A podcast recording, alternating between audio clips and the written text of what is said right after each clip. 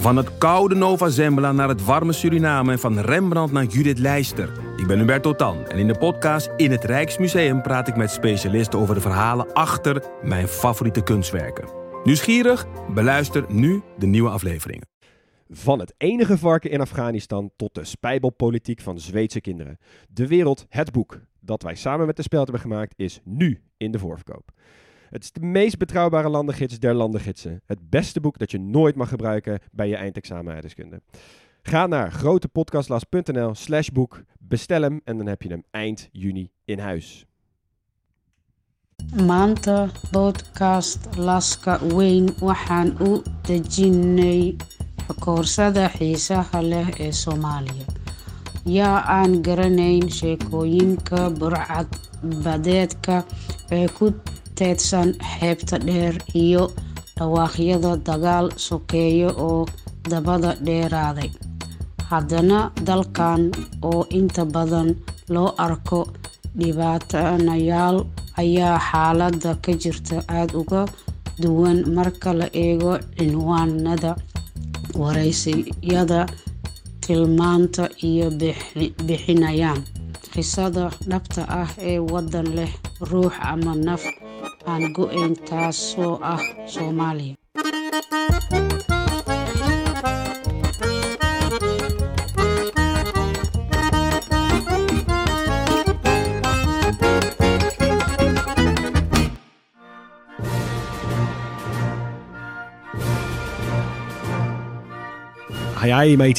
we bevinden ons vandaag op de boeg van het schip dat Afrika heet. Dat stuk land heet Somalië. Vanaf hier kun je uitkijken over de hele Golf van Aden en de Arabische Zee. En daar komt nogal wat langs aan handelsschepen met een kostbare buit aan boord. Daar valt wat te halen, dachten Somalische bandieten die we zijn gaan kennen als moderne piraten. Allemaal leuk en aardig, maar ze zetten hun thuisland niet bepaald positief op de kaart. Niet dat Somalië qua imago als een stralend zonnetje was trouwens. Niemand die deze aflevering luistert herinnert zich nog een tijd waarin Somalië baden in wilde, waarin het land vooral vrolijke nieuwsrubrieken vulde. Laten we hopen dat het tij snel keert voor de Somaliërs. Tot die tijd gaan we op zoek naar de lichtpuntjes in de duisternis. Hey jongens, leuk Somalië. Wat een duistere intro. Nou, heel leuk. Ja, misschien wel het minst leuke land wat we tot nu toe hebben behandeld. Ehm, Ja, maar dat dacht ik ook van Jemen. En daar Ja. kwamen we toch allemaal wel heel geïnspireerd uit eigenlijk. Ja. Dus Ja. ik hoop eigenlijk dat we ook gewoon zulke dingen gaan vinden bij Somalië. nou ja, dat verwacht ik ook zeker wel bij Somalië. Ja, dat weet ik wel zeker. Ik heb echt wel wat pareltjes gevonden hoor. Ja? Maar ja, maar, maar, ja, laten we wel wezen. Het is natuurlijk toch wel echt een van de armste, ehm, meest verscheurde landen ter wereld. Ja, het is wel kommer en kwel. Ja. Ja. Het is lastig als je onderzoek doet naar een land als Somalië. En dat je dan heel snel al terechtkomt in echt die duistere nieuwsberichten. Met echt van, van kwaad tot erger in een soort neerwaartse spiraal Ja. van ellendigheid. ja, je moet goed je best doen om daar omheen te zoeken, zeg maar. Ja. Naar de, de achterliggende mooie schoonheid. Ja, maar goed, we zijn ook de grote podcastlast, dus we kunnen in ieder geval een goede poging doen om Ja, dat te bewerkstelligen. Zo is het. Absoluut. Oké, nou, eh, we gaan meteen van start deze keer. Geen geouwehoer eh aan, aan de voorkant van de aflevering. We gaan gewoon meteen de inhoud in. Dus als iets de hoorn van Afrika is, dan is dit het wel. Het is de puntje van de hoorn. Dus buurlanden zijn van noord naar zuid Djibouti, dan heel veel Ethiopië en dan nog best wel veel Kenia. Eh, de vorm is een beetje een letter V, maar dan een kwartslag gedraaid. Ehm, ja, het is niet echt het land om daar het peace-teken in te zien, of misschien juist weer wel. Wat wel mooi is, eh, Somalië heeft de langste kustlijn van alle landen op het Afrikaanse vasteland. Kijk, En ook van alle Arabische landen. kijk. Nou, Ja, daar kun je mee Wow. thuiskomen. die kun je in je zak steken. Dat Precies. is sick. Ja, dat is best wel zeker. Ja, dat is echt sick. Oppervlakte is 15 keer Nederland, ongeveer net zo groot als Frankrijk. Er wonen ongeveer 17 miljoen mensen en de hoofdstad is Mogadishu, ligt in het zuiden. En je kent misschien ook wel de noordelijke tegenhanger, anders wel aan het eind van deze aflevering, en dat is Hargeisa. Ehm, waar wonen die mensen nou precies? Eigenlijk hoe westelijker, hoe dichter bij gebieden van buurlanden waar ook veel mensen wonen. Dus dat zijn eigenlijk de meest twee dichtbevolkte regio's, allebei in het westen. Dus eentje in het noordwesten, eentje in het zuidwesten. Ehm, dicht bij de Keniaanse grens ligt Mogadishu. Dan heb je een hele tijd niks. Als je naar het noordoosten komt, dan kom je op de noordoostelijke punt.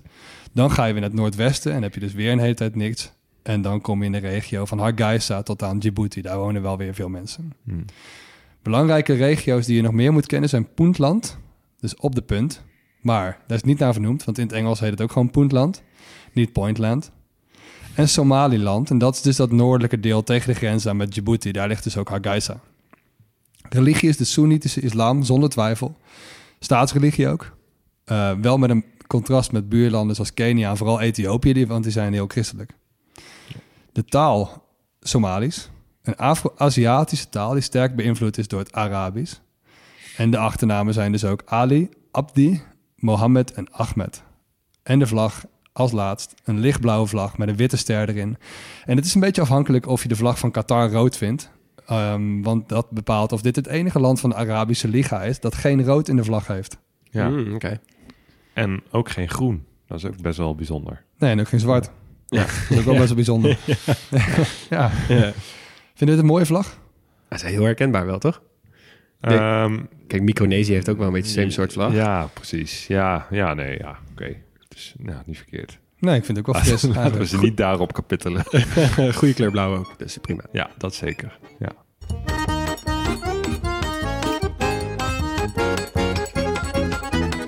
Goed, de mensen in Somalië. Daar gaan we het over hebben. Ehm, om te beginnen, goed te noemen dat het best lastig is om onderzoek te doen naar Somalië. We zeiden al, je moet echt goed zoeken om het conflict heen om, om schoonheid te vinden. Uh, maar het bijkomend probleem is dat je op heel veel thematische kaarten van Afrika bij Somalië ziet staan geen gegevens. No data. Ja. Um, logisch, want ja, als het zo verscheurd is, dan is je Centraal Bureau voor de Statistiek een van de eerste dingen die sneuvelen in een burgeroorlog. Dus ja. Maar sommige dingen hoef je niet precies te weten om met zekerheid te kunnen uh, stellen. Bijvoorbeeld dat het een arm land is, heel arm. Uh, het hoort stevast bij de allerarmste landen ter wereld. Wat ook duidelijk is, uh, er heersen vooral in de horen, dus in het, in, het, uh, in het oostelijke deel, enorm vaak hongersnoden. En als gevolg daarvan trekken er heel veel mensen weg. Vooral naar Ethiopië en naar Kenia. Nou, de oorzaken gaan we later nog bespreken, behalve die honger heeft natuurlijk ook met conflict te maken. Eerst even kijken wat de bevolking kenmerkt. Nou, het grootste deel van de bevolking is Somaliër, dus etnisch Somalisch. Uh, die bevolkingsgroep die be beperkt zich trouwens niet tot het land Somalië. Uh, in het oosten van Ethiopië wonen namelijk ook 5 miljoen Somaliërs. Die zijn echt niet allemaal gevlucht. Dat is ook gewoon een bevolkingsgroep die daar van oorsprong voorkomt. Uh, en in Kenia en Jemen wonen er ook bijna een miljoen. De Somaliërs kennen een hele duidelijke clanstructuur.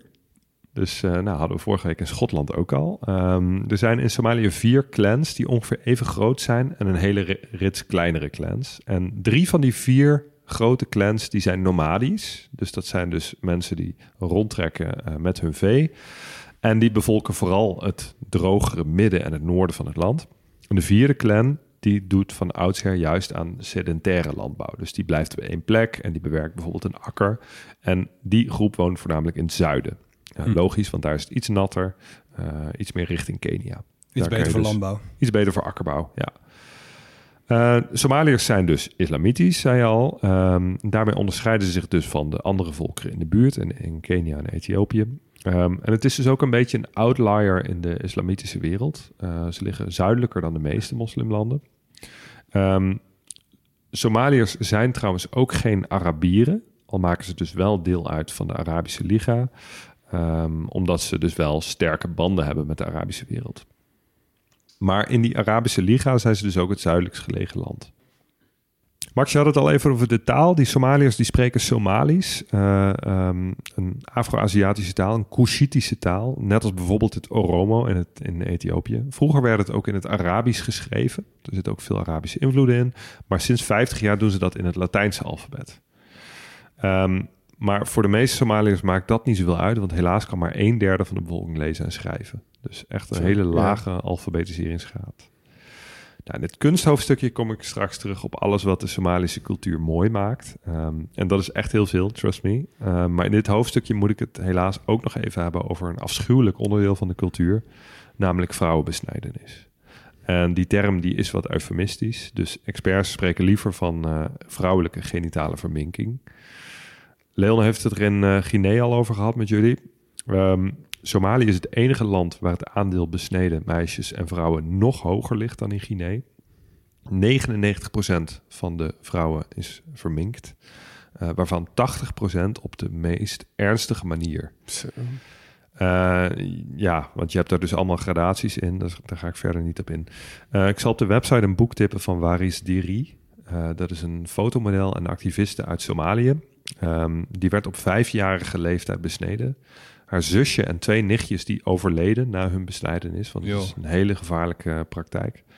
Eh, maar zij overleefde. Ehm, toen ze 13 was, zou ze worden uitgehuwelijkt aan een oude man. Eh, en toen is ze op de vlucht geslagen. Toen belandde ze in Europa en sindsdien zet ze zich in voor vrouwenrechten. En ze schreef het boek Onze Verborgen Tranen. Eh is misschien wel het minst leuke boek dat je ooit zult lezen. Maar het heeft op mij wel echt diepe indruk gemaakt. Het gaat niet alleen over de praktijk van genitale verminking, maar ook over de hele moeizame juridische strijd tegen het fenomeen, juist in Europa. Ja. Want ook ehm, Afrikaanse meisjes in Europa eh, lopen het risico om besneden te worden. Al Ja. dan niet in Europa ehm, of eh, tijdens een reis naar hun geboorteland. Ja, we hebben het in Guinea natuurlijk ook al kort over gehad. Maar kijk wat voor culturele impact het heeft als 99% van de vrouwen het doet. Weet je wel? Of het doet, het, het is ondergaan. Dus dan Ja. weet je, Ja. als je, als je het niet hebt, dan Ja, dan doe je gewoon niet mee. doe je niet mee op een Ja. bepaalde manier. Nee. En dat kunnen wij onszelf totaal niet voorstellen. Dat is gewoon een beetje Ja. ja. een hele domme vergelijking. Maar misschien maar alsof je in Nederland geen smartphone hebt, weet je wel? Ja, Ja, denk het is ik geen keuze. Het is geen keuze. Ja, Het is wel heel goed dat er nu aandacht voor is. Zeker door de mensen die er zijn ondergaan. Vanuit Ja. de gemeenschap zelf. ja, ja. ja.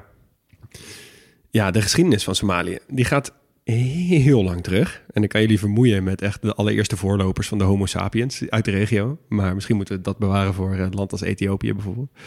Ehm, ik ga jullie ook niet vermoeien met het land van Punt, wat jij net zei. Want dat hebben we in Djibouti al besproken. En dat was dat de, Egypte, de Egyptenaren waren er helemaal gek van. Ik vind het wel leuk, nog steeds ironisch dat het dan puntland heet. Terwijl het echt Ja. de punt van Afrika is. Zeg Ja. maar. ja, vind ik wel grappig. Gewoon een toevalligheidje. Ehm, maar eh, de geschiedenis die wij nu kennen als Somalië, vond ik dus heel interessant. Is eigenlijk de hele tijd in tweeën gedeeld door de geografie. Eh, want als je goed kijkt naar hoe Somalië ligt, dat ligt namelijk in de vaarzone vanuit zeg maar de Rode Zee, Suezkanaal, weet je dat idee, Golf van Aden richting India. En daar ligt het noordelijkste gedeelte van Somalië. En dan Ja. heb je om de hoek, zeg maar, om Puntland heen. Dat is het andere deel van Somalië eigenlijk. En die rode lijn die gaat eigenlijk door het hele geschiedenishoofdstukje heen. Want je had de Grieken, de Romeinen en daarna de Ottomanen, de Indiërs en de Chinezen. Die gingen allemaal handelen over zee. En die hebben allemaal dat stukje eh, Somalië meegepikt op Ja, een dat- bepaalde manier. Dat noordelijke stukje dus vooral. Dat noordelijke Ja. stukje, ja. Dus wat wij nu dus kennen als Somaliland eigenlijk. Ja. Ehm, en die kwamen helemaal niet uit, eh, uit het zuiden. Die kwamen helemaal niet in het zuiden. En daarom had het noorden best wel een lucratief handelsnetwerk. wat eh, verbinding maakte met de hele wereld. En ze hadden dus zelf ook heel veel goede schippers. met heel veel goede eigen schepen. Je hebt allemaal van die. Ja, ik ga niet in op de geschiedenis van de, van de verschillende soorten schepen. maar er zijn er heel veel. En er zijn er ook best wel wat uitgevonden. Dus in die regio. Dus ook door Somaliërs. Omdat die dus ook best wel makkelijk naar Jemen konden bijvoorbeeld. Want ligt stiekem best wel dichtbij. En ja, heel veel kennis en kunde die je opdoet. omdat al die lui langskomen varen met hun handelsschepen. Dit was echt een van de meest strategische stukken van de hele wereld. Was en Absoluut. is. Ja, zeker, absoluut. Ja. En eh, ze waren dan ook een hele belangrijke schakel in die specerijenhandel die toen opkwam. Hè. Eerst India en China en ook Europa natuurlijk later. Ehm, en ik las ook wel wat, wat, wat fragmenten van dat ze, wat ze dan deden. Dus dan hadden ze een, een deal met India. Dat zij dus alle eh, bijvoorbeeld kaneel uit, opkochten uit India. En dat ze dat dan daar dus hielden. En dat India ging terug naar India om weer kaneel op te halen vanuit Indonesië of weet ik het waar ze het vandaan hielden. En dan konden die Somaliërs dan zelf weer doorverkopen aan Europa. Met het idee, ja, wij hebben kaneel. Hè? Dat is onze grondstof. Ja, ja, ja. Eh, eh, dus, dus heel veel van dat soort bondjes hadden ze ook wel gesloten in de wereld. Best wel, best wel slim in de geschiedenis.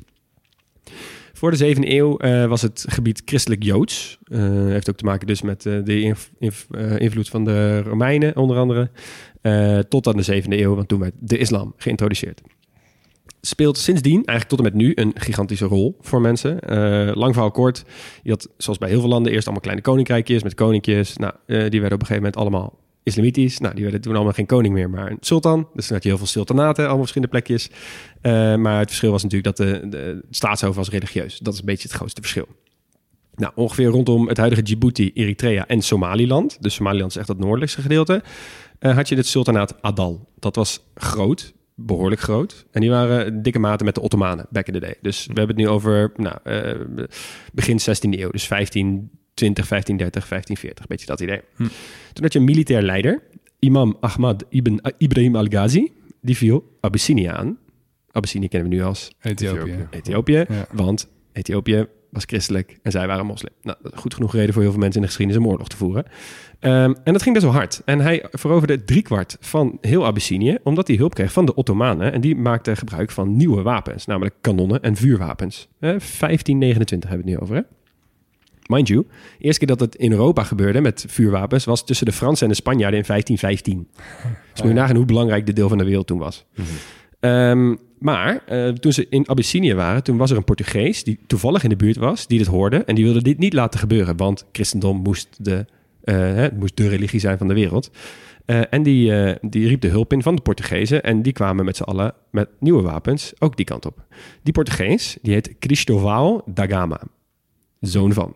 Oh. Yes. Dus die zat toen ook nog in die regio. Overigens niet goed afgelopen met Cristóvão de, de Gama, want die werd later gevangen genomen en vermoord eh, in die oorlog. Maar goed, maar dit, dit, dit is lang verhaal kort eigenlijk. Ze hebben elkaar behoorlijk uitgeput met die nieuwe wapens. Dus met kanonnen, vuurwapens, whatever. Eh, en ze zijn daarna eigenlijk voor altijd wel redelijk eh, niet vriendjes geweest in de geschiedenis. Dus Ethiopië en Somalië zijn al sinds 500 jaar geleden geen goede maten met elkaar. Nou, tijdens dit alles had je een best wel rijk en machtig sultanaat in het zuiden, hè, waar we het dus nu niet over hebben gehad. Dat heet Ajuran. Eh, maar zoals het gaat met sultanaten die machtig zijn, die gaan op en die komen op een gegeven moment gaan ze ook weer. What comes up must come down. Eh, en in de late 18e eeuw waren die ook wel uitgespeeld. Eh, en toen viel het eigenlijk uiteen tussen allemaal verschillende sultanaatjes en, en, en gebiedjes die niet zo heel veel met elkaar hadden en totaal niet verenigd waren. En toen kwamen de oprukkende Egyptenaren die nog wel wat wilden doen. Dit is ook een- steeds een wie is wie van de geschiedenis. Als je Ja, denkt, oké, wie zou er nu komen? Weet je? Het zouden de Britten kunnen zijn of de Portugezen, Ja. maar het waren in dit geval de Egyptenaren. Nou goed, die, eh, die eh, zaten al een aantal jaar in Somaliland toen, eh, dus die hadden het helemaal overgenomen. En toen kwamen wel de Britten en die zeiden over Somaliland, joh, we willen dit best wel overnemen, want nou, het is voor ons best wel belangrijk dat wij in de 18e eeuw dit gedeelte hebben van de wereldhandel. Ja. En die kregen de toestemming van de lokale clanhoofden die daar toen zaten, waar je het net over had, Huug. Eh, en die vonden het allemaal wel best, want die vonden die Egyptenaren maar niks. En die Britten die beloofden hun bergen met, met vooruitgang. Ehm, en eh, nou, zo geschiedde. Het Somaliland werd Brits en het werd toen ook Brits-Somaliland genoemd. Dat is wel mooi, hè? want aan de overkant hadden ze op een gegeven moment ook dat protectoraat Aden. Dus dan kun je wel zien dat, dat het die Britten heel erg te doen was. om die- handen, ja, zeker. Ja. Want daarna kwam dus ook dat Suezkanaal.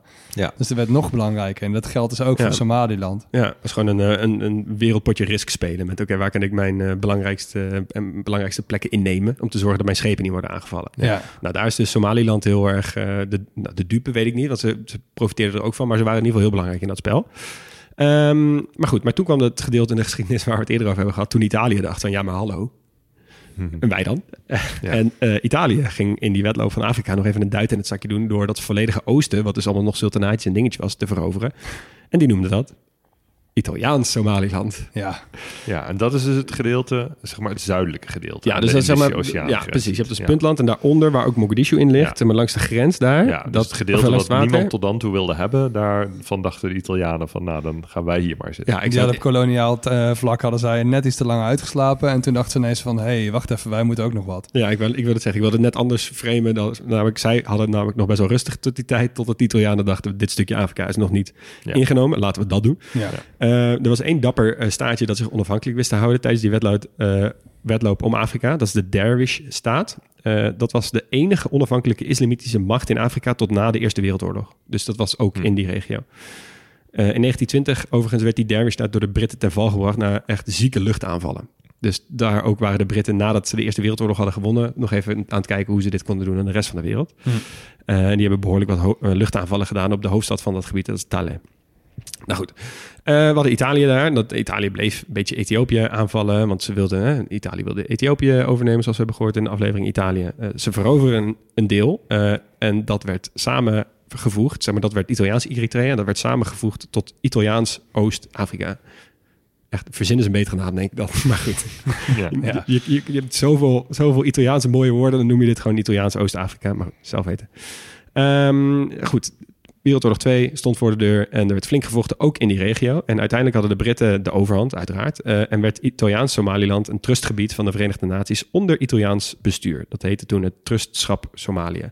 Wat ik best bijzonder vind, dat het nog steeds Ja. onder Italiaans bestuur bleef vallen. Ja. En dat noordelijke stuk was nog steeds Brits. Brits Somaliland, ja. Eh, die werden ongeveer tegelijkertijd onafhankelijk, namelijk in 1960. Eh, eh, dat trustschap Somalië werd onafhankelijk 1 juli 1960. En Brits-Somaliland was op 26 juni onafhankelijk geworden. Dus die hadden daar al enige eh, correspondentie over gepleegd waarschijnlijk. En samen werden zij tada, Somalië. Dus ehm, nu heb je dus Brits-Somalië en Italiaans-Somalië... wat dus samen werd gevoegd tot een soort nieuw land die, Somalië. die voorheen dus ook helemaal niks met elkaar te maken nog hadden. nooit verenigd waren. Nee. Ja, zeg maar onder, onder allemaal staartjes langer geleden, maar op de Ja. manier hoe ze nu verenigd zijn, waren ze nog nooit verenigd. Ja. Naast Italiaans Somaliland en Brits Somaliland had je ook nog Frans Somaliland. Oh. Daar hebben we het over gehad.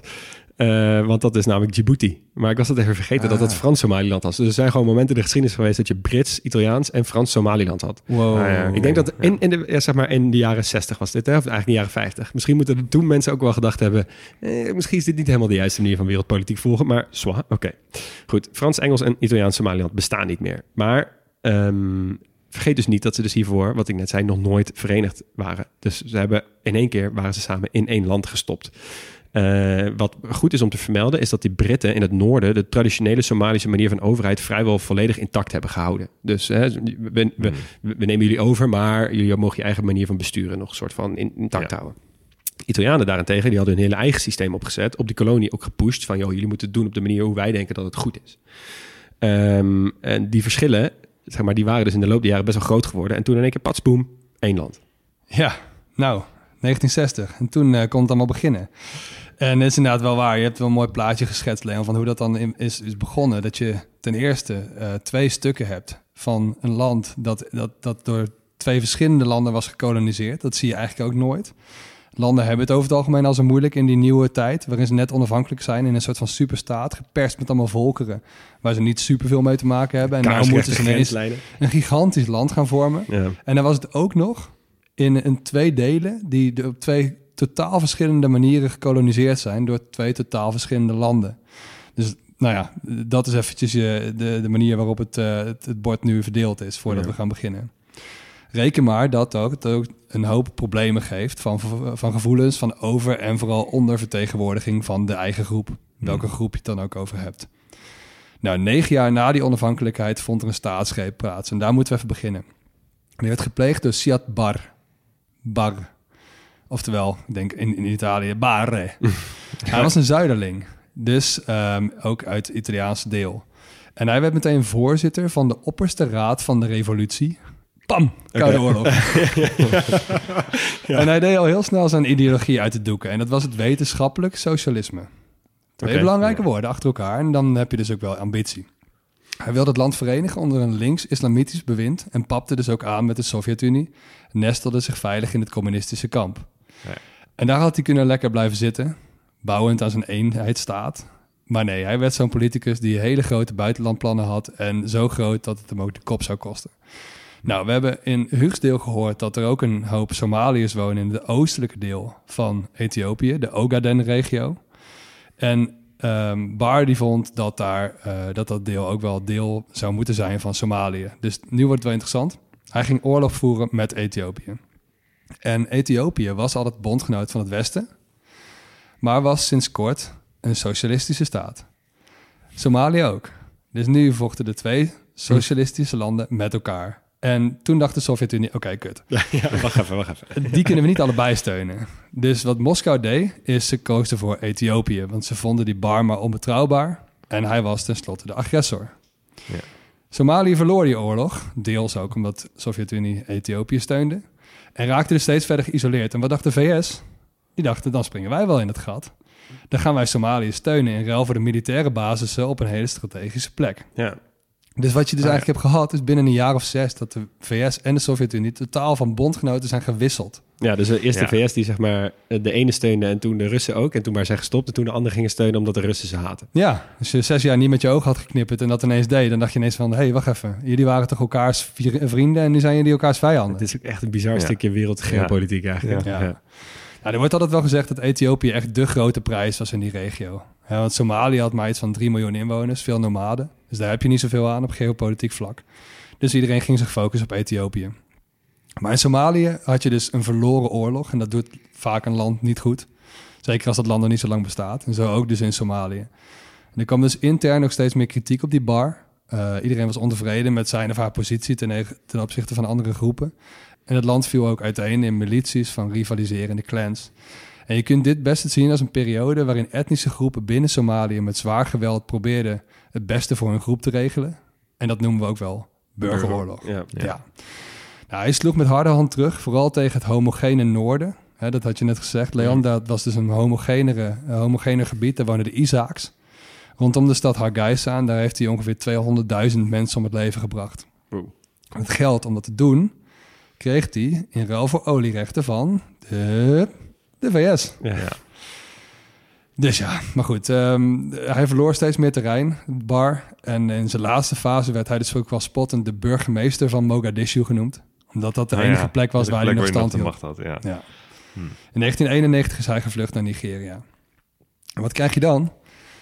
Het gevoel ten eerste van een lente die aanbreekt. Hè, want het gaat nu helemaal anders worden. Ja. En ten tweede komt er een besef van steeds meer groepen die zoveel van elkaar verschillen. Veel meer dan dat ze met elkaar gemeen hebben.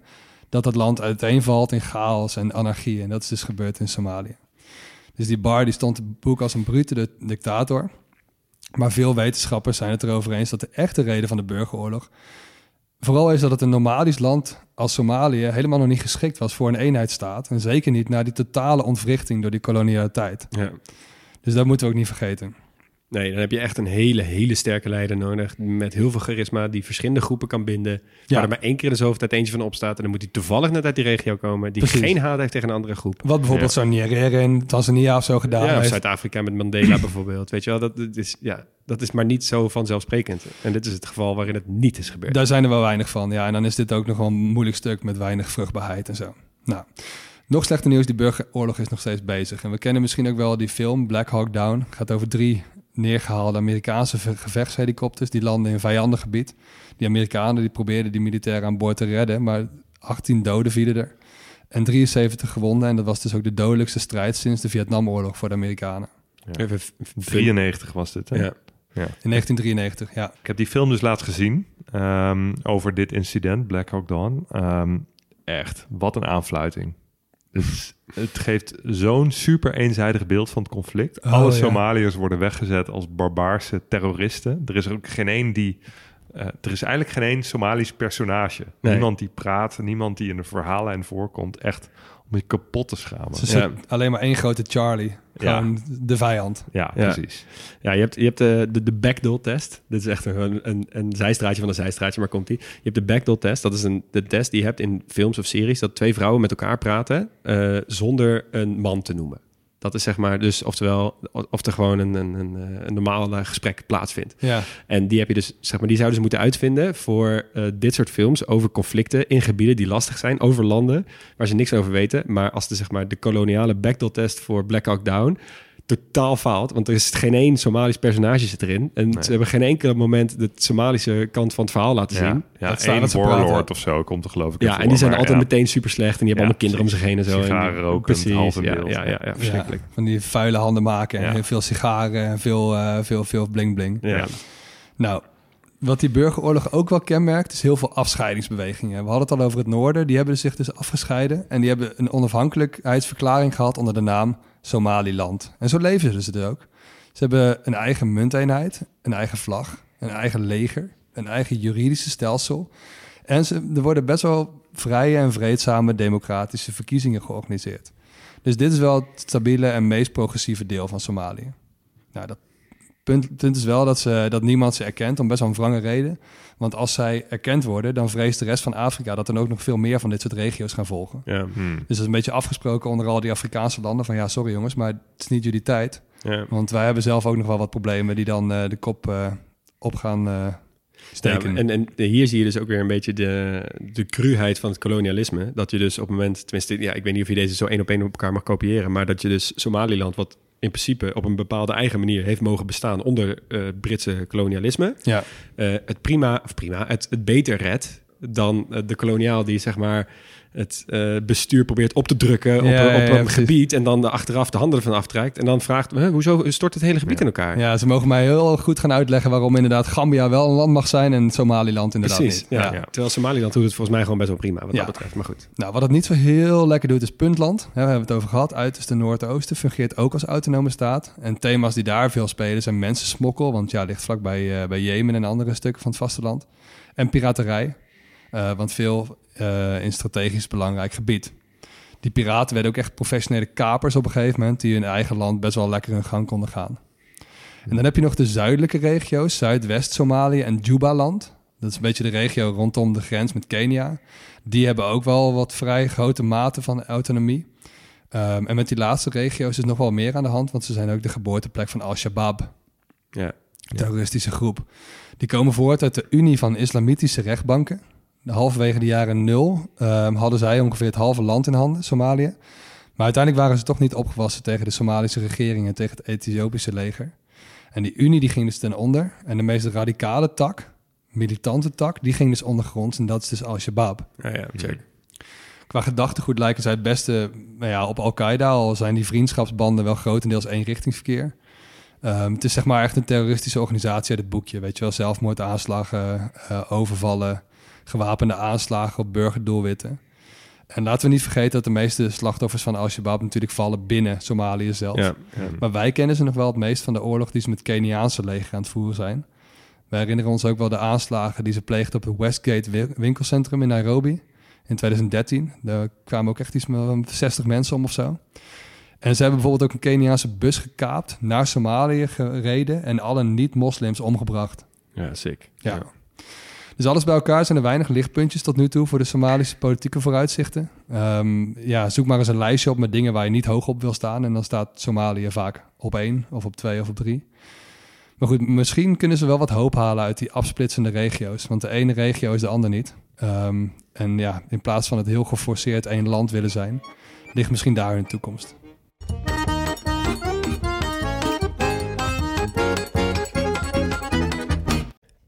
Stop de podcast, want onze sponsor van vandaag is niets of niemand minder dan de Philips Sonicare. Jazeker, de elektrische tandenborstel van Philips. Maar wel eentje die er poetst en ook zo uitziet. Want eh, de borstels van deze Philips Sonicare zijn ovaal en langwerpig en die bewegen heen en weer net als bij een normale tandenborstel.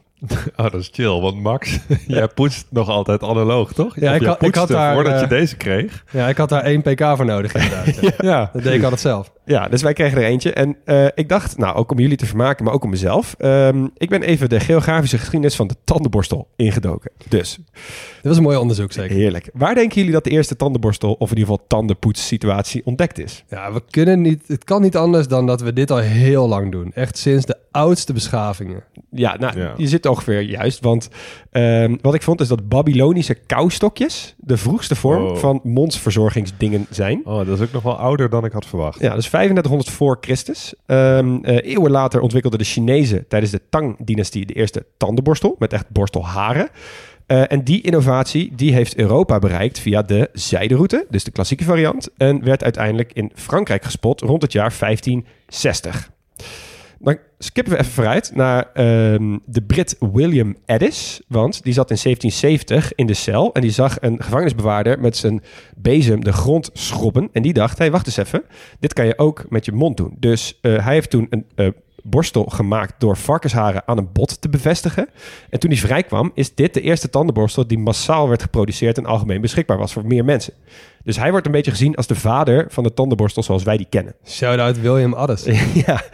En nu hebben wij hier wat door tandheelkundige professionals over heel de wereld wordt aangemerkt als het meest aanbevolen Sonische tandenborstelmerk, namelijk die Philips Sonicare. En de lieve mensen van Philips hebben ons er eentje opgestuurd, dus ik ben vooral benieuwd. Max, wat vind je ervan? Ja, mijn leven zal nooit meer hetzelfde zijn. nee, eer- ja, eerlijk, ik deed dit altijd zelf. Dus ik poetste altijd zelf. En ik heb ook wel elektrische gehad. En dan merkte ik dat ik die beweging nog steeds zelf aan het maken was. Ja, Maar dit is een heel goede combinatie van beide. Want ik hou me gewoon mijn borstel stil. ja, Maar dat ding poetst voor me. ja. Dit is, ja, Ja. Ja, voor mij is het ook wel een uitkomst. Want ik, ik poets al wel een tijdje elektrisch. Met een beetje pijn in mijn hart. Ik heb altijd een beetje heimwee gehad naar analoog poetsen. En ik was ook echt weer een toe aan een nieuwe borstel. Dus ik vond het echt super chill dat we er gewoon in opge, opgestuurd krijgen. Ik voel me ook eens echt een zieke influencer. Ben je ook? Zei jij niet ook dat, dat jij hem pas toevallig juist op je verlanglijst hebt Ja, gezet? ik had hem echt de dag voordat ze hiermee kwamen, had ik hem uh, op mijn verlanglijst voor mijn verjaardag gezet. Nieuwe tandenborstel. En Leon, Dus- jij, leest, jij leest dit, dit hele mooie studietje nou voor met, met heel veel bombardie. Maar jij was ook die man die zei dat hij al 15 jaar dezelfde tandenborstel had. toch? Zeker, Dus ja. dit kwam wel echt uit voor ons. Ja, het kwam Ja. echt fantastisch uit voor Ja. ons. Nou, wil jij ook tot 20 keer effectiever je tanden poetsen en net zo blij zijn zoals deze drie heren dat zijn? Eh, ga dan absoluut voor een Philips Sonicare. Eh, want ik zou bijna willen zeggen, dit is wel de nieuwste innovatie van een 5500 jaar oud modelletje. En dan gaan we nu Terug naar de podcast. Terug naar de podcast.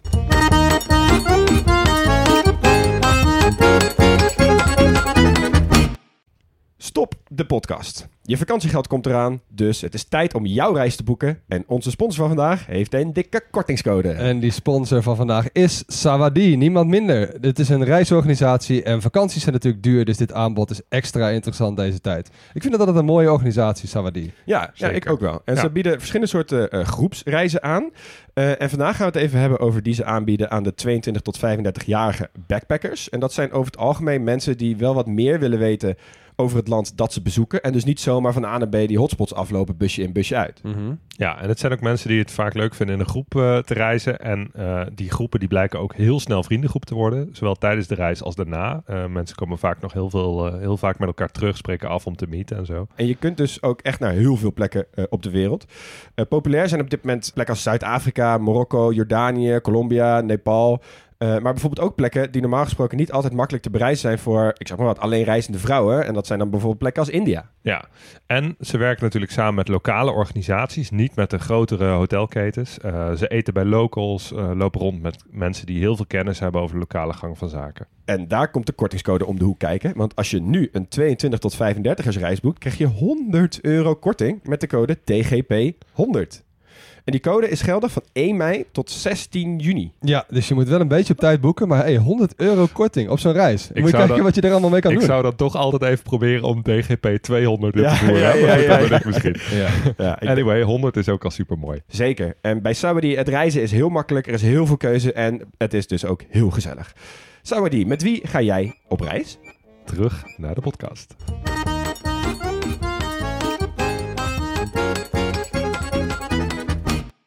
Somalië heeft een beetje pech met het klimaat. Ehm, even uitzoomen. Als je kijkt naar de neerslagkaart van Afrika, dan zie je een heel duidelijk patroon. Want rond de Evenaar is het altijd nat. Ten noorden en ten zuiden daarvan is het de helft van het jaar nat. En in Noord-Afrika is het altijd droog. Nou, Somalië ligt op gelijke hoogte met landen die in de helft van het jaar, namelijk in de zomer, aardig wat regen krijgen. Burkina Faso, Nigeria, Ethiopië. Ehm, maar Somalië krijgt veel minder regen dan alle andere landen in die rij.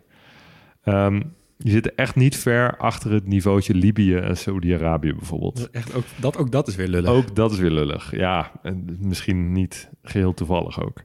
Ehm, ze hebben namelijk de pech dat het grootste deel van het land volle bak in de regenschaduw zit van het Ethiopisch hoogland. Oh ja. Dus de regen of de wind die waait over die bergen is daar al uitgeregend en komt kurkdroog aan in Somalië. Dat is een fantastisch woord trouwens, regenschaduw. Ja, zeker. Eh, alleen helemaal in, het, in dat uiterste zuidelijke deel richting Kenia is het wat natter.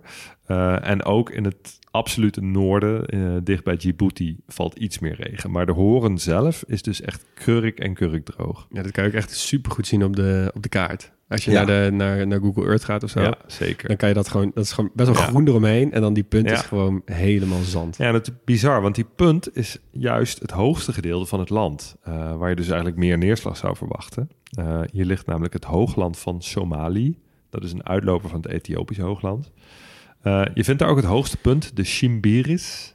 Die ligt aan de kust en is eh 2400 meter hoog ruim. Ehm, dus die, ja, vanaf daar heb je echt een mooi uitzicht over de Golf van Aden.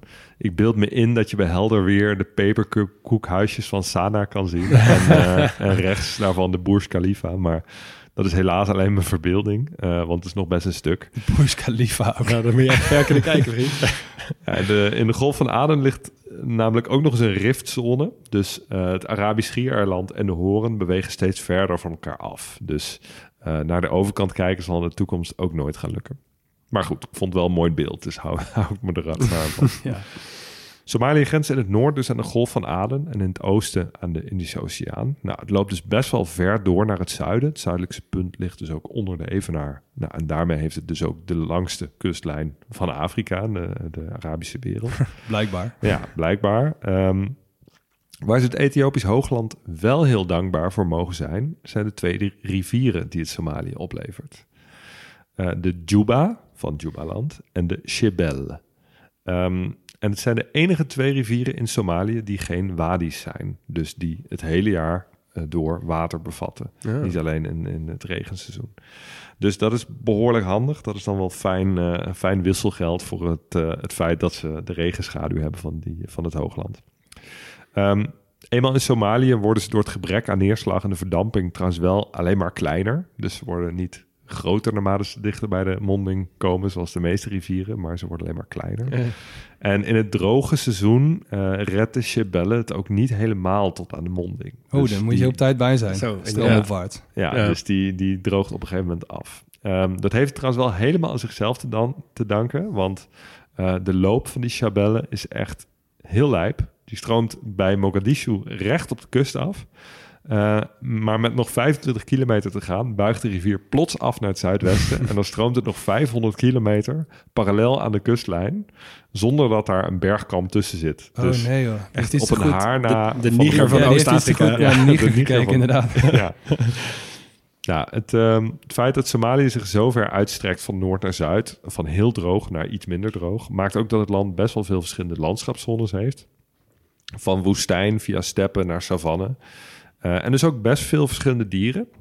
Eh, Somalië heeft de grootste kamelenpopulatie ter wereld. Oké. Dat zijn dus wel de eenbultige kamelen, dus de dromedarische. Ehm, lastig tellen, maar ik vond cijfers van boven de 7 miljoen. Eh, het is ook het grootste kamelenras van Afrika. Ze wegen meer dan 800 kilo, de Somalische kamelen. Oké, groot speler. Zeker. Ehm, maar ze hebben ook struisvogels, krokodillen, giraffen, cheetahs en olifanten. Stiekem dus toch wat spannendere wi- wildlife dan ik had Ja, ze grenzen natuurlijk ook nog gewoon naar Kenia. Hè? Dus Ja, ja, zeker. Ja, hoe Ja. Maar toch. Ja, en in Kenia komen heel veel mensen daarheen, omdat het gewoon veel natuur schoon biedt en veel grote, grote, eh, grote dieren die je graag zou willen zien. Dat zouden ze dus in Somalië ook kunnen doen. Ja. Ehm waar het niet dat veel lijstjes van landen met minste toeristen per jaar worden aangevoerd, ook weer door Somalië. En dan gaat het al niet snel over geheimtips en allemaal andere manieren om een beetje om de massa's heen te laveren. Wat je wel voor je kiezen krijgt, is wat je allemaal moet invullen als je zo gek bent om daarheen te gaan. En nou wil het dat de Amerikanen op zich best wel wat op hun kerfstok hebben in Somalië. Maar ik zat even te kijken op, op het eh, minister van Buitenlandse Zaken eh, websiteje van, eh, van Amerika. Om te kijken van wat, wat zeggen ze nou precies als je daarheen gaat voor tips. Tip 1 is zeil niet langs de kust. Want ja, er komen nog wel eens wat piraten langs. En op zee is het ook niet altijd even veilig. Het wordt nog gekker. De tweede is, maak alvast een testament. En regel al je nalatingen qua verzekering. De derde is, bespreek met je naaste wat je doet met kinderen, huisdieren, eigendommen, vastgoed, begrafeniswensen, et cetera. Ik heb echt zin in. En de vierde die ik even wil opnoemen is, wijs alvast één familielid aan die je als contactpersoon eh, gaat aanwijzen in geval je gegijzeld wordt. Ja, ja Dus- maar je moet dus de, de Nederland wereldwijd website kijken van het ministerie van Buitenlandse Zaken. Die is echt precies hetzelfde. Ja, Alleen je hebt dus twee plekken, die zijn oranje. Dat zijn Hargeisa en Barbera. En die zijn oranje. Ehm, eh, en de rest is echt knal en knal en knalrood. ja, en terecht. Maar goed, we zitten hier niet om grappig te doen over eh, de reisadviezen. Ga er gewoon maar niet heen. En de meeste Somaliërs verwachten je trouwens ook niet. Hug, jij eh, tipte mij een, een, een artikeltje over Mike Spencer, een Canadees. World's Most Traveled Man. Eh, die heeft dus alle landen gehad en zo. En hij zegt dat hij ook gestopt is met tellen in hoeveel landen die precies geweest is. Omdat hij dan verwikkeld raakt in de discussie over wie er allemaal onafhankelijke landen zijn en wie niet. Dus dan ben je naast Taiwan in heel wat moeilijke regio's geweest. En in 2010 kwam hij in Somalië.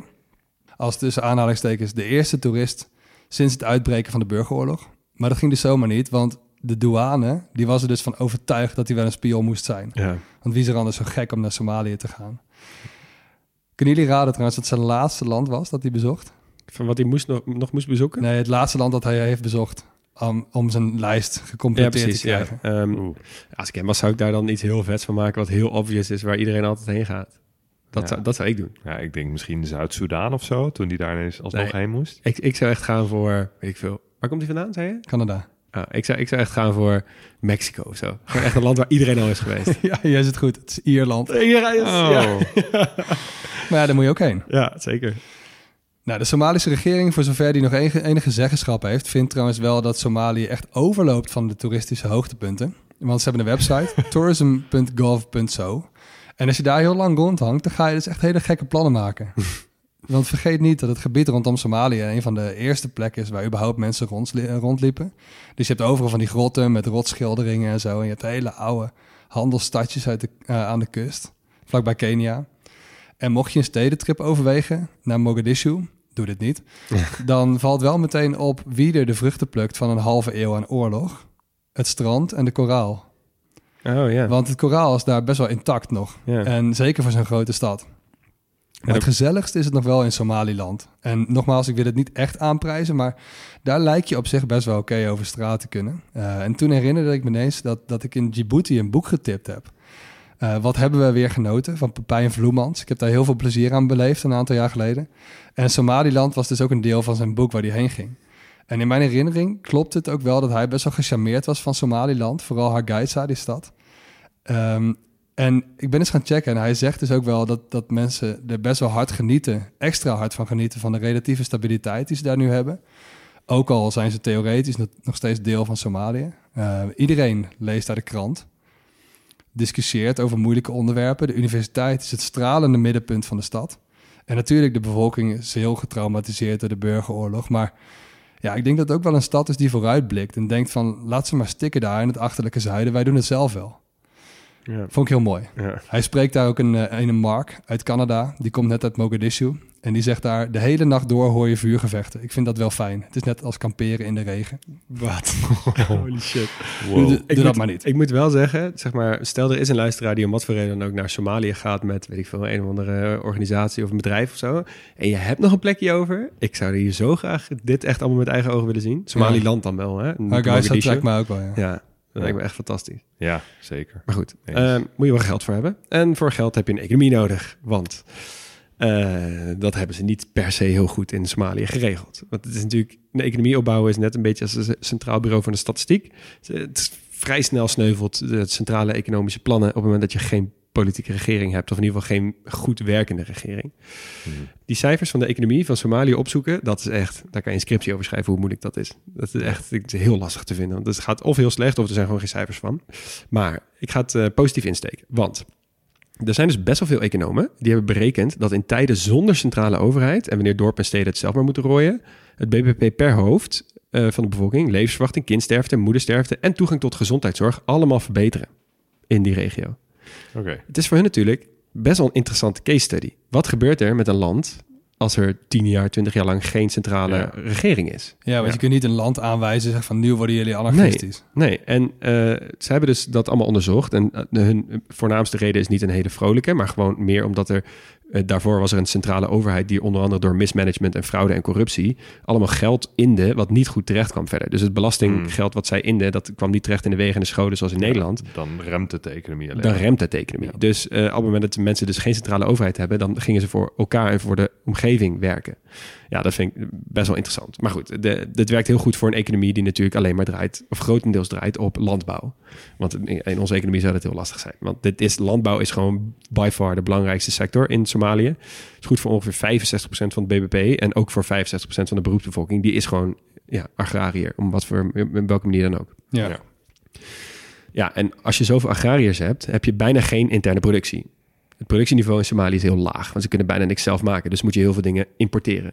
Maar als je heel veel dingen zelf weinig maakt, als je heel weinig dingen zelf maakt, kun je ook heel weinig exporteren. Ze hebben een gigantisch handelsverschil, een, een gigantisch tekort. En dat moeten ze grotendeels financieren met internationale geldovermakingen vanaf mensen, van mensen die zijn gevlucht vanuit Somalië naar het buitenland. Mm. Die remittances, zeg maar. Waar we overigens nog steeds een veel beter Nederlands woord voor moeten vinden. Maar goed, dat terzijde.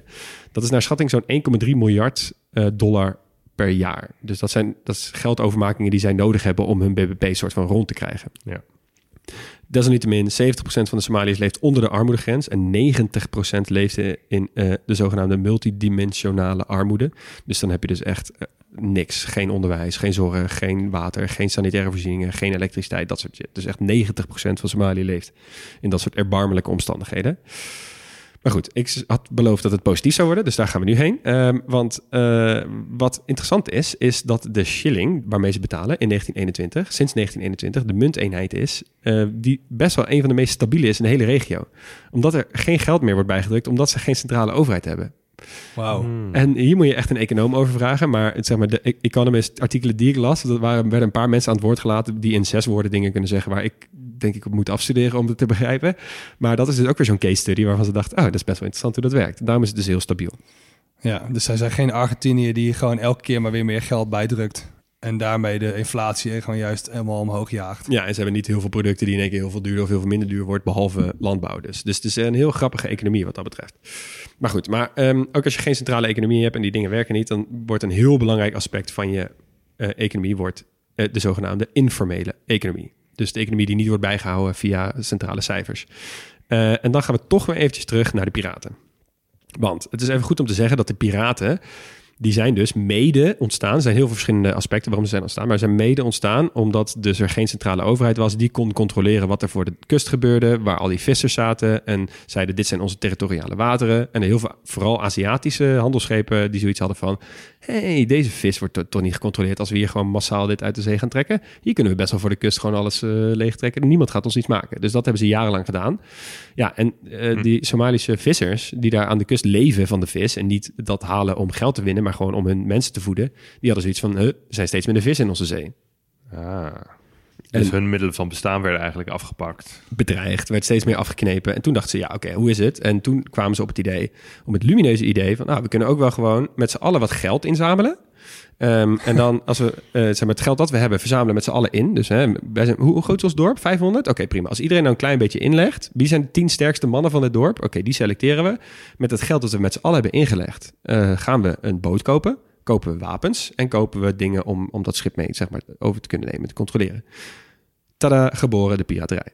Dus eh, het is uit noodzaak, maar dus ook een bepaalde manier van economisch handelen. Dus wat er toen gebeurde, was er dus heel veel dorpjes, dus op die manier een soort ja, een piratenbeurs hebben opgezet. Dat ze dus met meerdere mensen geld konden inzamelen om vervolgens boten te kopen, wapens te kopen en grotere schepen te doen. En vervolgens als ze terugkwamen met een buit, dat ze het geld daarvan ook verdeelden onder de mensen die hadden ingelegd. Ja. Dit is een beleggingsmarkt, hè? Even. Dit is dus gewoon meerdere mensen die geld inzamelen om een klein aantal mensen iets groters terug te laten halen.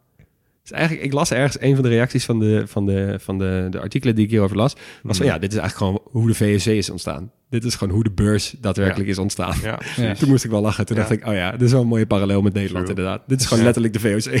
Ja, en een soort van eh, Robin Hood, maar dan met een harpoen voorop. Gewoon Ja, gaan. ja, maar dan dus niet Robin Hood, maar zeg maar, maar goed, maar inderdaad. Ja. Maar goed, ehm, ja, dit is, dus, dit is dus ook weer zo'n onderdeel waar bepaalde economen heel erg geïnteresseerd in zijn. Omdat het gewoon, wat ik zei, een beleggingsmarkt is, maar dan zonder regulering vanuit een soort centrale overheid. En het gaat dus volgens die economen best wel goed. Kijk, het is heel lastig om hier onderzoek over te publiceren wat, je, wat andere mensen kunnen waarderen. Maar zij zeiden, met heel veel mitsen en maren, het, het werkt voor die dorpjes in Somalië. Deze manier van, van eh, geld eh, krijgen. Nou goed. Ja, maar goed, dus door die informele economie, ik, ik ga weer verder. Door die informele economie heeft Somalië ook dus een verrassend goed ontwikkelde telecommunicatiesector. We hebben het wel eens gehad over dat in Afrika de vaste telefoonlijnen zijn overgeslagen. Want ja, die hadden ze daar niet nodig. Ze zijn gewoon meteen van niks naar mobiel gegaan. Eh, en dat zie je in Somalië heel erg met betaalmiddelen. Ja, omdat er geen financiële systemen waren voor langere tijd eh, en geen enkele investering vanuit het buitenland naar Somalië kwam, hebben ze het zelf maar bedacht dat van oké, we gaan die, die mobiele netwerken, daar gaan we voor zorgen dat zij dus ook het geld kunnen, dat je het kan opnemen en dan een soort van kunt betalen, zoals wij hier eh, contactloos betalen. Ja. Met kaartjes, dingen die je kunt kopen, zeg maar. Dat je Dus weer je simkaart is gewoon eigenlijk je bankpas. Precies, ja. Je ziet dat wel in meer landen in Oost-Afrika. Ik heb het zelf gezien in, in Kenia. Daar gebeurt het ook wel veel mee. Daar zet je geld gewoon op en daarmee betaal je dan, zeg maar. Dus Ja, je hebt de geen rekening nodig of zo. Precies, een pesa. Ehm, maar, dit, is dus, dit vind ik dus wel heel grappig aan Somalië. Ongeveer 85% van de Somaliërs maakt gebruik van mobiel geld. Even vergelijken met de rest, met andere landen. Eh 4 op de 10 in Nigeria, wat de grootste economie is van Afrika, maakt gebruik van mobiel geld. Eh, in het Verenigd Koninkrijk 25% en in de VS 29%. Duitsland 4% of zo. Ja, Ja, staat alleen maar cash inderdaad. ja, dat is bizar. Ja, en wat dus heel grappig is, daarom hebben ze dus nu in één keer door een soort nood, hebben ze nu de ambitie omarmd. Wij willen het eerste cashloze land van de wereld worden. En ze hebben dus ook deals met IMF en de Wereldbank voor schuldenverlichting. En ze krijgen steeds meer investeerders en de economie groeit dus best wel goed. En soms zelfs zo hard dat dus vastgoed in, in Mogadishu begint zo duur te worden dat de mensen die er wonen, kunnen er niet meer wonen. Dus je hebt gentrification in Mogadishu omdat er steeds meer geld het land in komt. Oh, je had dat gedacht. hè? Ja, dus ik, las ook een quote van de, van, de, van de minister van Economische Zaken, in hoeverre er een centrale overheid is. Die zei van ja, wij zijn echt keiharde stappen aan het maken op weg terug naar de wereldeconomie.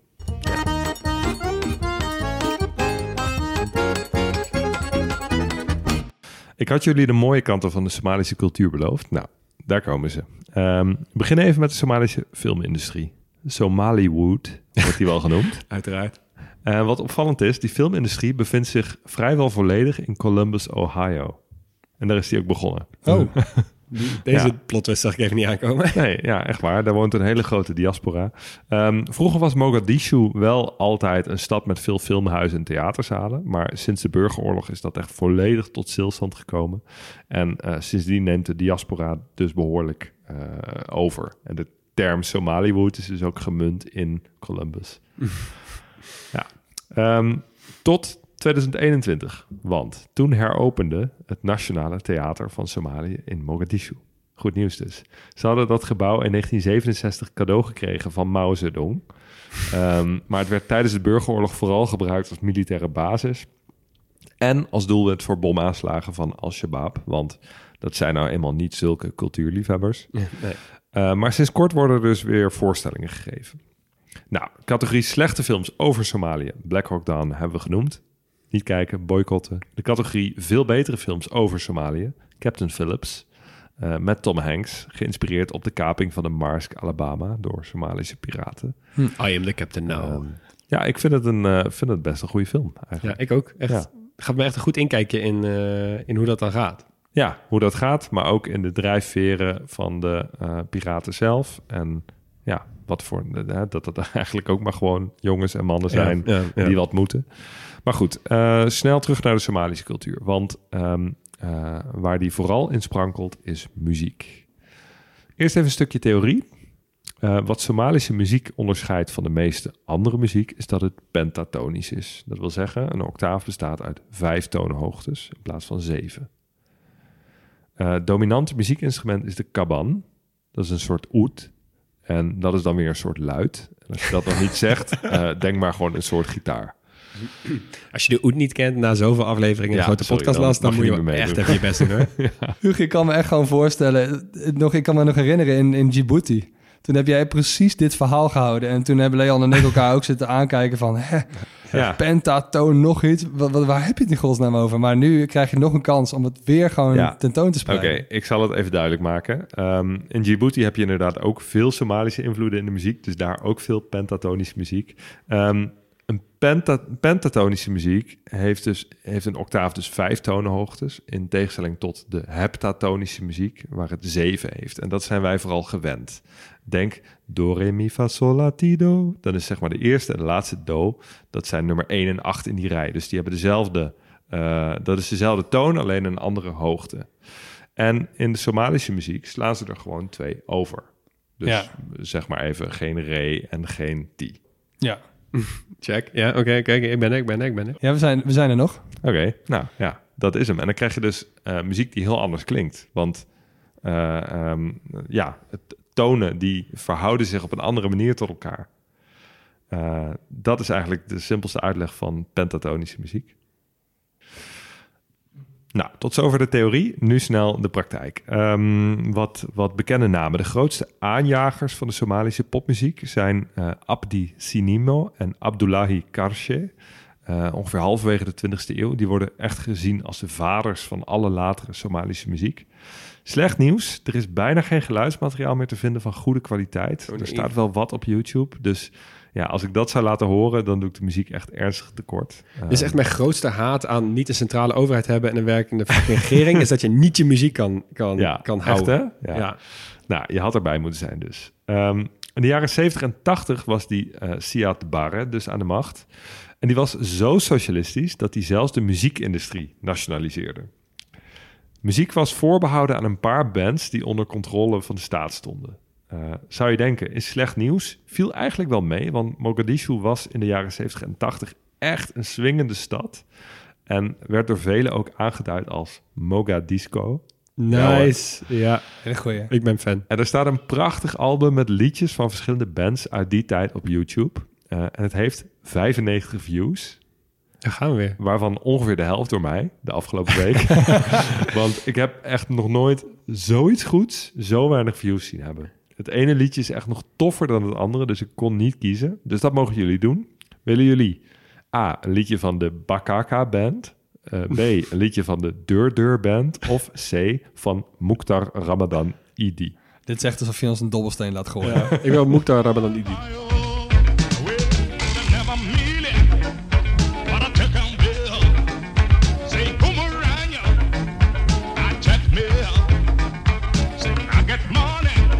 Dit is echt dit is funky. Maar ik ben nu ook wel benieuwd wat er in die andere lijstjes van je staat. Ja, ik wil echt niks missen. Doe er Nee, nog oké, één. oké, oké. Dan krijgen jullie nog even de Bakaka Band.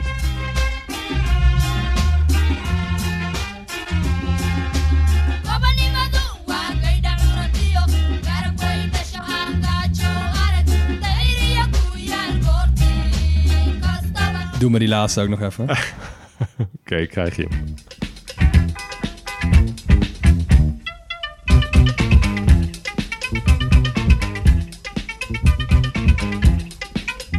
Dit is toch fantastisch? Ja, Come on, deze, sick toch? 95 views, guys. Dit kan niet anders. deze disco-ziel die zit dus gewoon in dat land. Dus we, hebben, we moeten er allemaal voor zorgen dat hier vrede komt. Hier, ja, en we moeten dit, eh, dit gewoon echt tien keer zoveel views bezorgen. Absoluut. Dus eh, we zullen hem even delen op social en zo.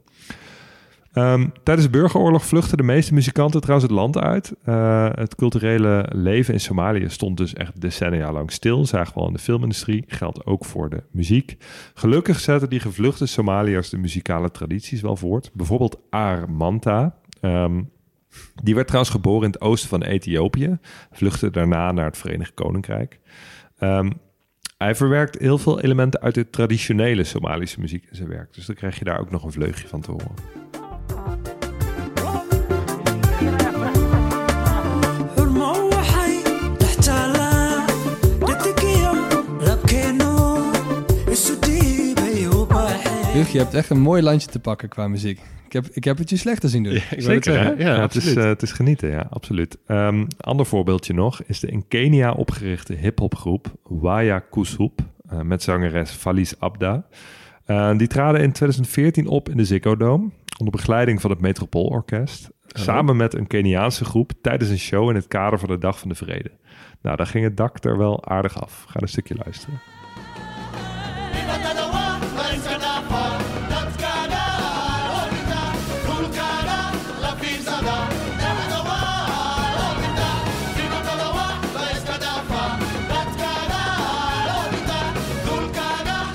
Zo, dit Zo. klinkt wel lekker. Ik had hier wel echt wel graag bij willen zijn eigenlijk. Ja. Nou ja, ik, ik, ik inderdaad ook wel. Ehm, wat wel zielig was, rondom dit evenement werd het Keniaanse visum van de leden van Waya ingetrokken. En daarom vroegen ze na het concert asiel aan in Nederland. Eh, ik heb helaas niet kunnen vinden of die aanvraag succesvol is geweest. Ik vrees van niet, anders hadden we ze wel beter gekend waarschijnlijk. Dus mocht iemand weten wat er van Waya gekomen is, Laat het ons wel, weten. Ja. Ja, dan gaan we even naar het eten. Ehm, en ik eh, neem jullie mee in een, eh, in een dag van de Somaliër. Dus eh, we beginnen, we staan op, rekken onszelf uit, drinken een bakje thee. ontbijten met kanjiro, met ghee en suiker. En kanjiro is een soort injera. En in injera, dan zie ik, kijk meteen naar Max, want die is daar meteen heel blij mee. Dat zijn Ja. die lekkere pannenkoekjes, weet je wel? Die beetje soort zurige pannenkoekjes. Ja. Maar die kanjero zijn wat dunner en wat kleiner. En zijn dus heel erg ook voor de zoete hap. Hmm. Met dus ghee en suiker. Dat vind ik best grappig. Ja, daar ben ik wel bij. Daar ben ik ook wel bij. Eh, de landelijke favoriet is kombulo. Eh, dat is eh, voor de lunch dus. Dat, is, dat zijn een soort gekookte bonen, azuki, gemengd met boter en suiker. Dus meer is het ook niet. Die bonen kunnen tot vijf uur achter elkaar gaar worden als ze op laag vuur op het fornuis staan. En ja, die foto's gezien en die filmpjes gezien. Het is niet per se iets waar je voor mij voor wakker mag maken. Maar goed, aan de andere kant, ja, het zijn, het zijn bonen. En eh, het, ziet, het ziet er best oké uit. En weer boter en suiker. en weer boter en suiker. ja, hun diner is dan ook niet heel zwaar. Dus, denk een beetje eitje, geitenvlees, soms kamelenvlees, beetje dat idee. Snap je? Met Ja. boter en suiker. Nee, het avondeten volgens mij niet. Maar You never know. Eh, ik heb overigens wel in deze zoektocht, want het was echt een zoektocht, eh, een mooie website gevonden voor wat Oost-Afrikaanse recepten. Het ziet er super mooi uit, een mooi, eh, mooi vormgegeven en eh, hele duidelijke recepten. Die zet ik even op de website. myeastafricanhome.wordpress.com. Ja, ja, WordPress bestaat nog. ja, de beste sites vaak. Ja, soms nog wel. In ieder geval in het verleden. Maar wat ik het allerleukste vind aan de Somalische keuken, is de Italiaanse twist. Ah, ja. Ja, want eh die Italiaanse kolonisatie van Zuid-Somalië heeft echt een blijvende impact gehad op de Somalische keuken. Dit zien we terug in onder andere Basto Io Sugo. En Sugo, Basto Io Sugo, is een Somalisch pasta gerecht met Sugo Sagar. Wat een soort Italiaanse rode pasta rundvleessaus is, met een twist. Want ze hebben dus een specifiek soort eh, kruidenmix. Dat heet shawash, of xawash, als ik het goed uitspreek. Eh, en dat maakt het echt duidelijk Somalisch. Eh, en je moet het dus eten met spaghetti, meestal al dente. Eh, en eh, los van de spaghetti eet je het dus ook vaak met banaan en mufo. Mufo is dan weer Somalisch brood. En daarmee kun je dus die dikke, vette, romige saus opscheppen. Met banaan ook. Dat is wel wat vet, wat toch? zou de Italiaan daarvan vinden? Ja, ja maar ik denk de Italiaan mag hier mag veel zeggen over pasta in de wereld, maar hier moet ze echt Hier een je echt een bel, ja. Maar het is wel echt grappig, want eh, in Eritrea zie je dit ook. Echt super grote Italiaanse invloed Ja. op de keuken. Echt Ja. vet, ja. Ja, dat is wel iets, iets soort van goeds wat de Italianen achterlaten na kolonisatie. Maar goed, Eh, de spaghetti kan ook worden geserveerd met, komt die, rijst. Dan heb je 50-50 rijstpasta. En weet weet je Ah, hoe ze dat noemen? Federation of Federation. Oh, Als in Oh, twee, tradi- twee traditionele eetculturen die samen zijn gestopt in één federatie, pasta en rijst.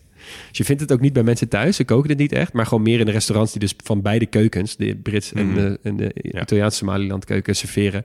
En dan heet het eh zo, federa Federation. Zo vind je dus ook weer geografie terug in de keuken. Zo, oké, lekker. Nou, dan eh, als uitsmijter nog even de sport. Ehm, jongens, Somalië doet mee aan de Olympische Spelen sinds 1972. Helaas nog geen medailles. Ehm, dat is wel het geval voor mensen die zijn gevlucht vanuit Somalië... en natuurlijk weer vanuit hun nieuwe thuislanden meedoen. En dat zijn dus vooral lange afstandslopers. Zo mooi, hè? we hebben elke keer die diaspora... die toch best wel Ja, eh, nou ja, Somalië nou ja, toch wel goed op de, op de kaart zet. Al is het maar in hun nieuwe land ehm, heel lang nadat ze zijn gevlucht. Goed voorbeeld daarvan is eh, Abdi Nagee, een Somalische Nederlander. En die won zilver op de marathon in Tokio 2021. oké. Hij was in eerste instantie gaan voetballen in Nederland. Maar vond dat hij daar niet zoveel te zoeken had als heel klein mannetje. Eh, en toen schreef een vriend van hem, die schreef hem in voor een wedstrijdje om de vijf kilometer lopen. Hij was toen 17. Hij had echt nul getraind en hij liep hem in 17,5 minuut. Zo. Dus toen moest hij misschien maar hardloper gaan worden. En dat Zit- heeft hij gedaan. Maar zit hij ook in die cirkel van mensen waar eh, de, de meeste zeg maar, langloop-hardlopers vandaan komen in de wereld? Oeh, nou, dat denk ik net niet. Voor de, voor de luisteraars die niet weten waar we het over hebben, of Hugo, die mij zit aan te Nee, kijken. nee, ik, Oh, ja, ik, ik ken het, ja. Je hebt toch zo'n zo'n fameus eh, kaartje van zeg maar Somalië, Ethiopië, Kenia. En daar zit, kan je zo'n cirkel trekken. En daar komt dan, weet ik veel, 80% of zo van de lange. Ja, afstandlopers vandaan. Ik sluit het niet uit, maar ik denk het net niet. Maar goed, anyways. Hij eh, verbeterde in 2022 zijn eigen record op de marathon in Rotterdam. En won daarmee ook als eerste Nederlander ooit die marathon. Ah, oké. En pakte ook het Nederlands record. En dat record heeft hij gewoon nog steeds. Ja. Dus Ab- dat is Abdi. Dan ben je een groot speler. Dan ben je inderdaad een grote speler. En wat ik ook wel mooi vind, hij zet zich ook echt heel erg in voor kinderen in Somalië. En heeft een boek dat ik meteen ook even wil tippen. En dat heet Atleet zonder grenzen. Vind ik ook een mooie term. Ja. ja. En over het algemeen zijn die Somaliërs voor hun nieuwe thuislanden uitkomen wel echt uithangborden voor hun sport. En voor hun land in het algemeen. Ja, en daar heb ik nog, mag, als ik nog even mag inhaken op, jou, eh, op jouw verhaal. Eh, de introductie van vandaag, een Somalische introductie, die wordt gedaan door, eh, door Istahil Abdullahi. En Istahil Abdullahi heeft een mooi verhaal, dat heb ik laatst gehoord. Ehm is geboren in Somalië eh, en die begon tijdens haar tien jaren best wel geïnteresseerd te raken in het hele fenomeen wat basketbal heette. Eh, die is toen een beetje een eh, balletje gaan gooien, wat niet mocht van haar familie, want je mag niet sporten als vrouw en dat, dat hele gebeuren. Ehm, zij is toen vervolgens bij haar oom gaan wonen en is toen eh, steeds meer gaan basketballen. En is toen opgepikt door het nationale basketbalelftal. En is toen ehm, een paar maanden voordat de burgeroorlog uitbrak, meegegaan naar het Afrikaans kampioenschap basketballen. En is toen naar Ethiopië gegaan om daar te gaan spelen. En toen ze daar was, brak de burgeroorlog uit en kon ze niet meer terug. Wauw. Ja. En toen is ze daarna eerst naar Kenia gegaan. Heeft ze heel lang in een vluchtelingenkamp gezeten daar. En echt een verschrikkelijke tijd gehad. Ook maar met, met zeg maar, hè, als, als enige vrouw daar. Want haar hele familie zat nog in Somalië. Maar ja, ze zat met het basketbalteam zat ze daar. En eerst was het, het basketbal het belangrijkste. En dat werd steeds minder belangrijk. Want steeds meer daalt het besef in van... oh ja, ik kan niet meer terug naar huis. Ja. En die, eh, zij woont nu in Nederland. Istahil Abdullahi. Heel mooi verhaal heeft zij. En deze intro. Hey, en ook nog even noemen. eh, Sir Mohammed Mukhtar Yama Farah. Dan weet je ook meteen waar die naartoe is gevlucht, inderdaad. Ja, ook zo'n lange afstandloper. Eh, vier keer Olymp- Olympisch goud, hè? Eh, twee keer de dubbel gepakt op de Ja. 5000 en de 10.000 meter. Met recht inderdaad goed om even genoemd te hebben. Dit is, dit, is zo'n, dit is zo'n atleet dat als je dan zo'n Wikipedia doorscrollt... dat je dan maar... De helft is zeg maar eh, loopbaan en, en biografie. En de andere helft is medailles. Ja, Ja. Toch wel lekker dat je het woord loopbaan in in je mond neemt. Mooi.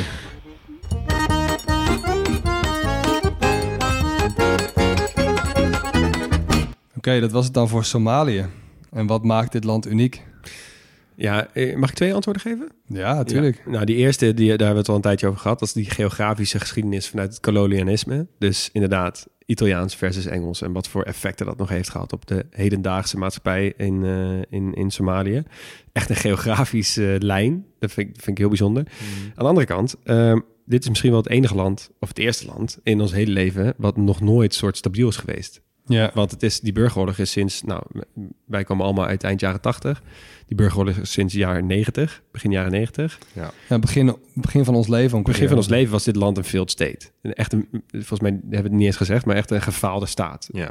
Ehm, eh, ik, misschien is dat mijn eigen eeuwige optimisme, maar ik bemerk toch wel links en rechts een klein beetje enige versies van hoop. Misschien zien wij in ons leven gewoon iets van wat een totaal gefaalde staat was, naar iets ontwikkelen wat niet meer gefaald is en wellicht gewoon kan, kan, kan iets moois kan worden in de toekomst. Ja. Ja. Ja. Ja, wat het uniek maakt is ook wel de vorm. Blijft daarbij hangen. Zo'n enorm lange kustlijn. Ja. Eh, eh, als je op de, op de satellietkaart kijkt, dus zonder grenzen aan, dan snap je ook echt niet hoe dit land zo gevormd kan zijn. Ik bedoel, er is totaal geen logische natuurlijke afscheiding. Nou ja, dat, dat is dus ook gezien, gezien de geschiedenis heel logisch. ja, maar als je die grens ook ziet op Google Earth, dan is ook gewoon de helft van de landsgrenzen zijn stippellijntjes. Ja, precies. Ehm, vooral inderdaad die tussen het zuidelijk deel en Ethiopië. En dan het, het, het enige deel van de grens met Ethiopië die niet betwist is, dat is de grens met Somaliland. Ja. Somaliland zelf is dan wel, weer Wel wel, betwist, heel betwist. ja. Dus.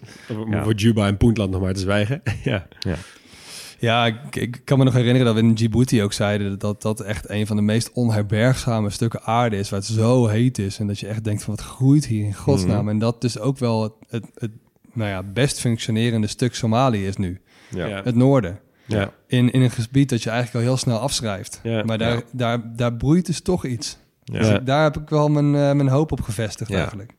Ja, Frans-Somaliland. Ja. Frans-Somaliland, Brits-Somaliland, Italiaans-Somaliland. Ja. ja, stel dat je er naartoe kan en je hebt een dag. Wat ga je dan doen? ja, ik ga sowieso naar Somaliland. Ja. dat denk ik ook. Ja, Sowieso. snap ik wel. Trekt me ook wel het meeste, maar zeg maar eh, eh, zonder veiligheidsrisico, zeg maar als er geen veiligheidsrisico's zouden zijn, zou ik denk toch naar Mogadishu gaan. Om te kijken wat daar nog te vinden is van dat die swingende stad uit de jaren 70 en 80. Ja, ik ga tijdreizen inderdaad. Dat ga ik Ja. doen. Eén dag naar, naar, naar, naar, naar zo- Mogadisco. Ja. In deze vorm van reizen hebben we nog niet gehad in deze podcast. Wat dat betreft primeurtje. Maar ik inderdaad Mogadishu misschien ook wel. Want eh, wat ik las is over die economische geschiedenis... en hoe Mogadishu nu aan het ontwikkelen is. Eh, Mhm. eh, je- kan Mogadishu bijna niet meer zien zonder gigantische hijskranen... waar hele appartementengebouwen gebouwd Ja. worden. En er zijn vet veel diaspora die dus terugkeren naar Mogadishu... met opleiding, met Ja. geld, met de intentie om dat hele land weer te willen ontwikkelen. Dus Ja. ik wil die hoop en die, die, die visie op de toekomst best wel eens van dichtbij zien eigenlijk. Nou, hoopvol einde. Gelukkig, gelukkig.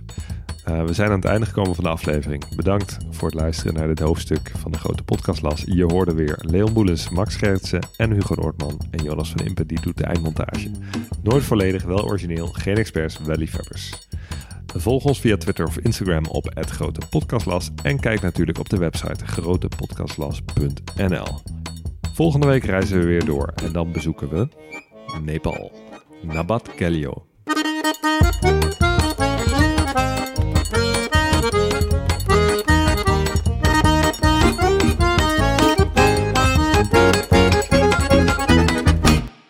Luisteraar. Luister je nog steeds? Klasse, man. Je hebt er gewoon helemaal afgeluisterd. Nou, nu je tot hier bent gekomen, koop dan ook gelijk even ons boek, hè. grotepodcastlas.nl slash boek.